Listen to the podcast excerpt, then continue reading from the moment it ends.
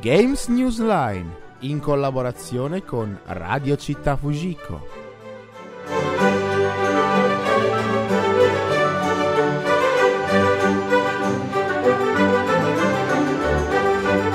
Bene ragazzi, abbiamo accordato, siamo tutti pronti. Ci siamo tutti? Batterie?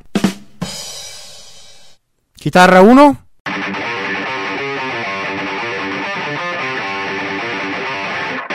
Buono, alzamelo di un tono. Chitarra 2? A solo 2?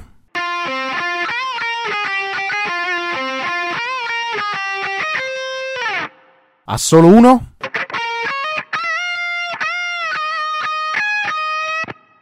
Tastiere? Tastiere 2?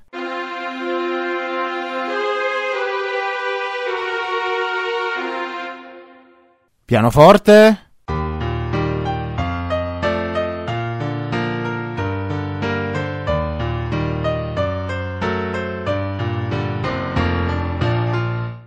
Bene, bene, io ci sono, allora possiamo cominciare.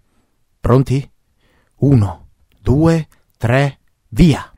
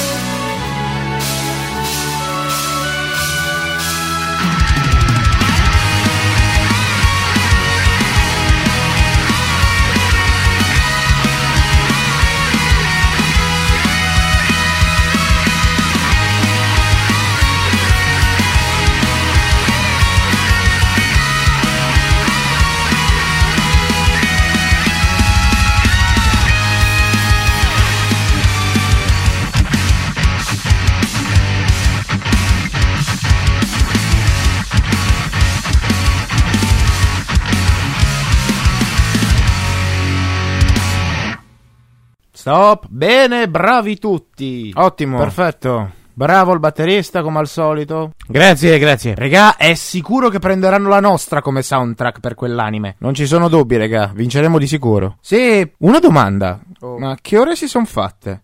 Uh, non si arrabbi, la prego. Sono le due e sei minuti. Cosa? Oh le Dio. due e sei minuti? Ma stiamo scherzando! Cioè. Siamo in mega ritardo, no, regà! Guardi, la puntata deve essere già iniziata! Correre! ma perché nessuno ha messo una sveglia? Io l'ho messa, ma non si sentiva! Porca puttana, corri! Mettiamo a posto dopo!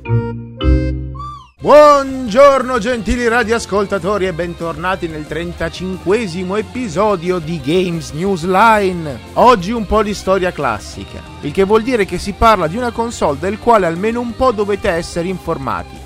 Cultura generale. Non proprio la prima console del marchio Sega, ma di sicuro la prima che ha voluto tenere testa alla grande N. Si parla di console war anni 90 tra il 16-bit Nintendo e il 16-bit Sega. Ovviamente parlo del Sega Mega Drive. Mani bene in vista e cominciamo con un po' di storia.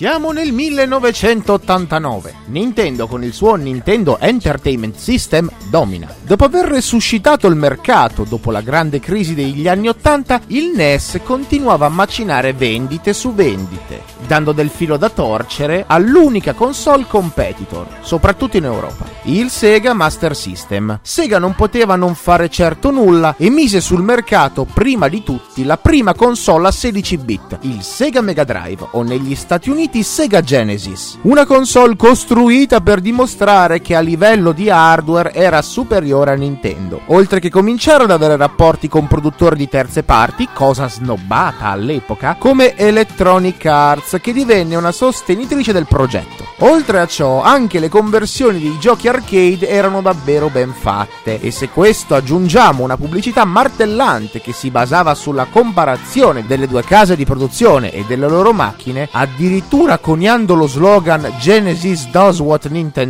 don't, si può capire quanto la casa madre tentava di fare i grandi culi e spingere la sua nuova macchina a diventare la regina indiscussa del mercato. Thank.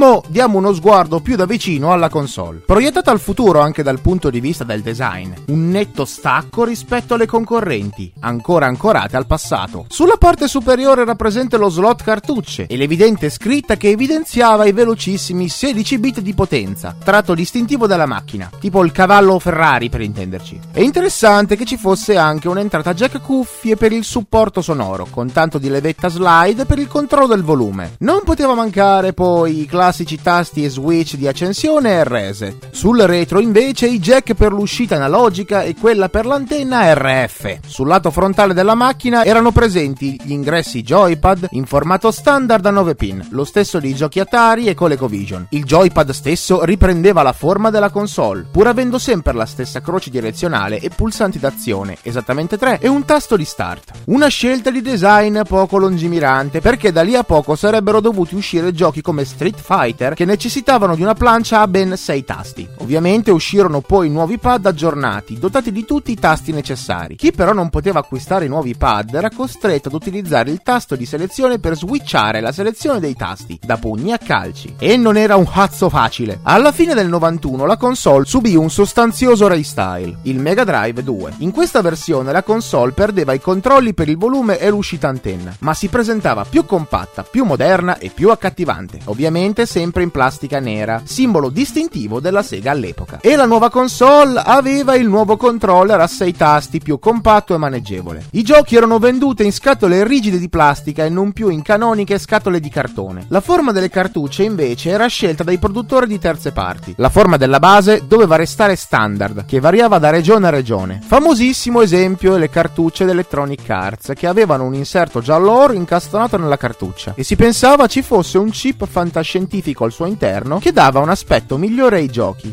Ah, beata gioventù. Oppure le J-Card, cartucce usate per i giochi di guida che permettevano di collegare dei pad aggiuntivi senza bisogno di un multitap per giocare con più giocatori. Oppure cartucce con annesso lettore di altre cartucce. Una cartuccia in una cartuccia, insomma un cartucciaception.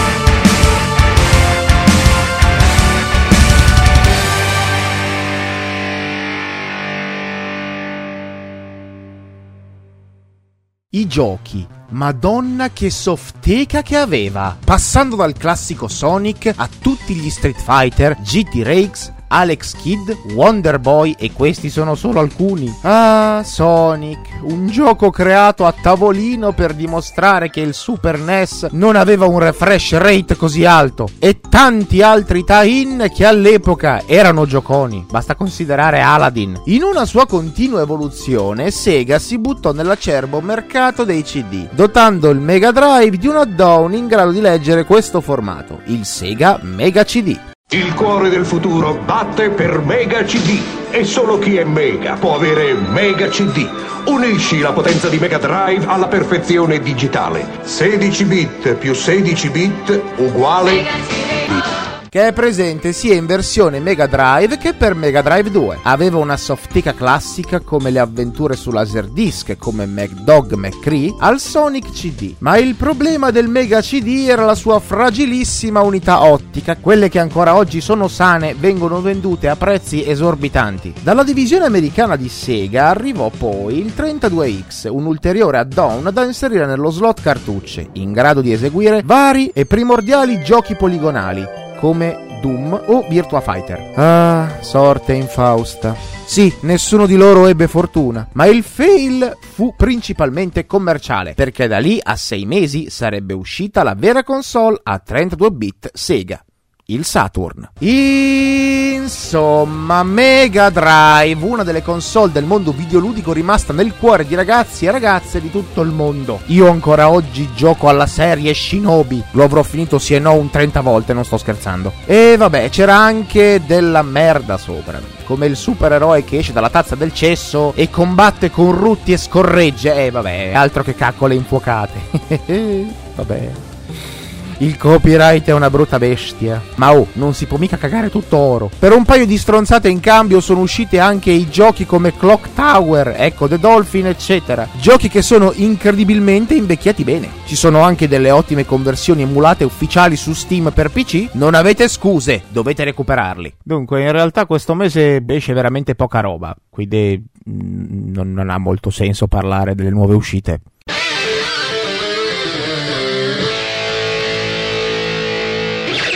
Ho detto che non ha senso. Eh, vabbè, ormai la sigla è andata. Vabbè. L'unico gioco di cui ha senso parlare e ricordarvi che esce è Crash Bandicoot Insane Trilogy, che esce il 29. Che mese siamo, mo? Che non lo so.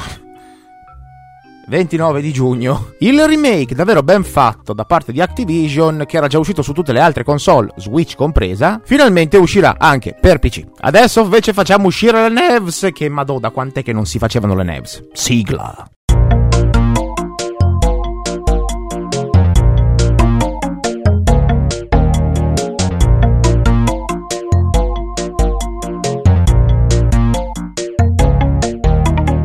Annunciato un nuovo Fallout. L'altro ieri Bethesda ha fatto una live dove non è successo nulla e è venuto fuori un trailer che non so, non saprei dirvi neanche io. E l'unica cosa che sappiamo, non sappiamo quando esce, non sappiamo cosa sarà, anche se fa parte di Fallout, quindi sarà sempre la stessa roba, suppongo. E l'hanno intitolato Fallout 76 o in italiano Fallout 76. Boh, non so che aspettarmi. Nuove notizie sulla trilogia remake di Spiro. Ancora non so onestamente chi è che sarà a produrlo, però resta comunque il fatto che c'è una buonissima possibilità che diventerà multipiattaforma. Per un semplice motivo. Nintendo sicuramente vorrà accapararsi questa fetta di mercato e su Nintendo Switch, la nuova console portatile, mezza portatile di Nintendo, mezza portatile, mezza fissa, insomma, chiamatela come volete, farà un sacco gola avere la trilogia di Spiro in remake, il che vuol dire che molto probabilmente tempo un anno, massimo un anno e mezzo, due anni, secondo me,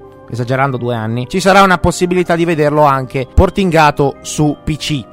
Che bello. Nintendo Labo ha sbancato. Eh, vabbè, eh, naturalmente, fin da quando è uscito il trailer, tipo l'anno scorso, tutti volevano Nintendo Labo, tutti volevano giocare con Nintendo Labo, ma vi assicuro che nessuno si immaginava che Nintendo Labo da montare fosse un parto misto a un tumore, misto ad avere l'AIDS, misto a morire domani, eh, non lo so, avvelenati, tipo il veleno di Virein, una roba brutta. Insomma, se lo volete comprare, io non lo consiglio è una figata. In parte può anche essere considerato una figata, ma ne abbiamo già parlato. Però ricordate che se lo volete comprare dovete comunque sbattervi tipo un mese e mezzo se volete eh, eh, montarlo perché è un, è un, parto, è difficilissimo, è impossibile, è una roba, è una roba infattibile che non consiglierei a nessuno. Non ne vale la pena mai di spendere tutti quei soldi per giocarci mezza volta se siete adulti, un po' di più se siete bambini, ma considerate anche il fatto che ci vorranno mille anni per montarlo e poi si romperà subito, quindi dovete comprare i ricambi e, e, e poi rimontare i ricambi. Insomma, non lo so, decidete voi, è una follia. E rimanendo in tema con la puntata di oggi, Sega aveva promesso un grande annuncio nel corso del Sega Fest 2018 e così è stato. Sul palco dell'evento il presidente di Sega, Sammy Corporation, ha annunciato ufficialmente il Mega Drive Mini, che praticamente sarebbe la stessa operazione che ha fatto Nintendo con, con Nintendo Entertainment System Mini, Super Nintendo Mini, ovvero una console in miniatura con un hardware un po' così, dove si potranno giocare una buona parte dei giochi eh, del Mega Drive. Haruki Satomi ha mostrato le microconsole per pochi secondi, limitandosi a dichiarare che maggiori dettagli verranno resi noti prossimamente. Al momento purtroppo non ci sono informazioni di nessun tipo. Sappiamo però che il Mega Drive Mini arriverà nel corso del 2018 in Giappone. Nessuna conferma sul lancio in Europa e Nord America, ma vedrete che arriva sicuro perché eh, non è la prima volta che la Sega fa operazioni a Marcord proponendo console di dubbio gusto come diciamo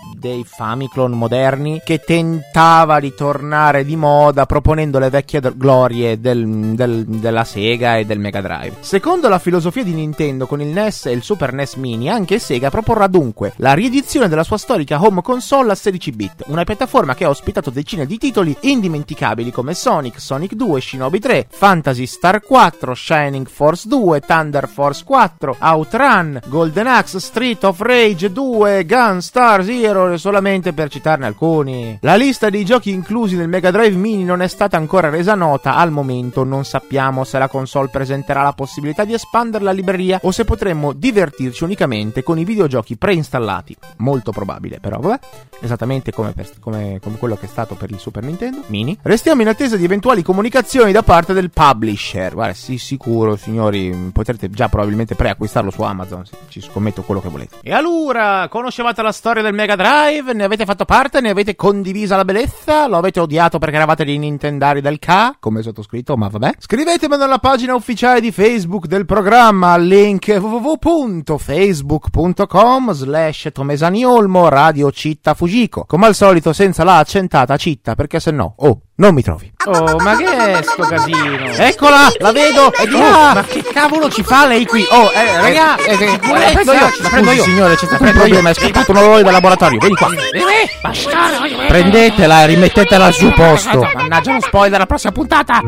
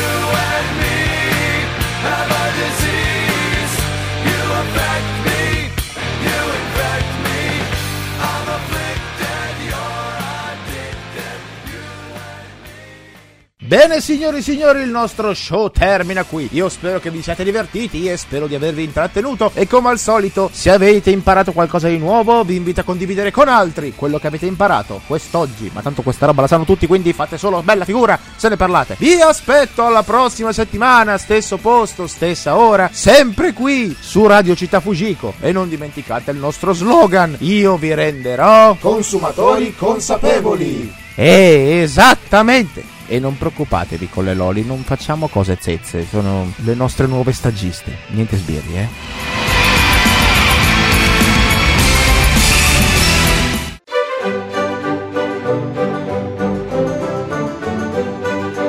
Avete ascoltato Games News Line in collaborazione con Radio Città Fujiko. Testi a cura di Alfredo Aureliano Olmo Tomesani.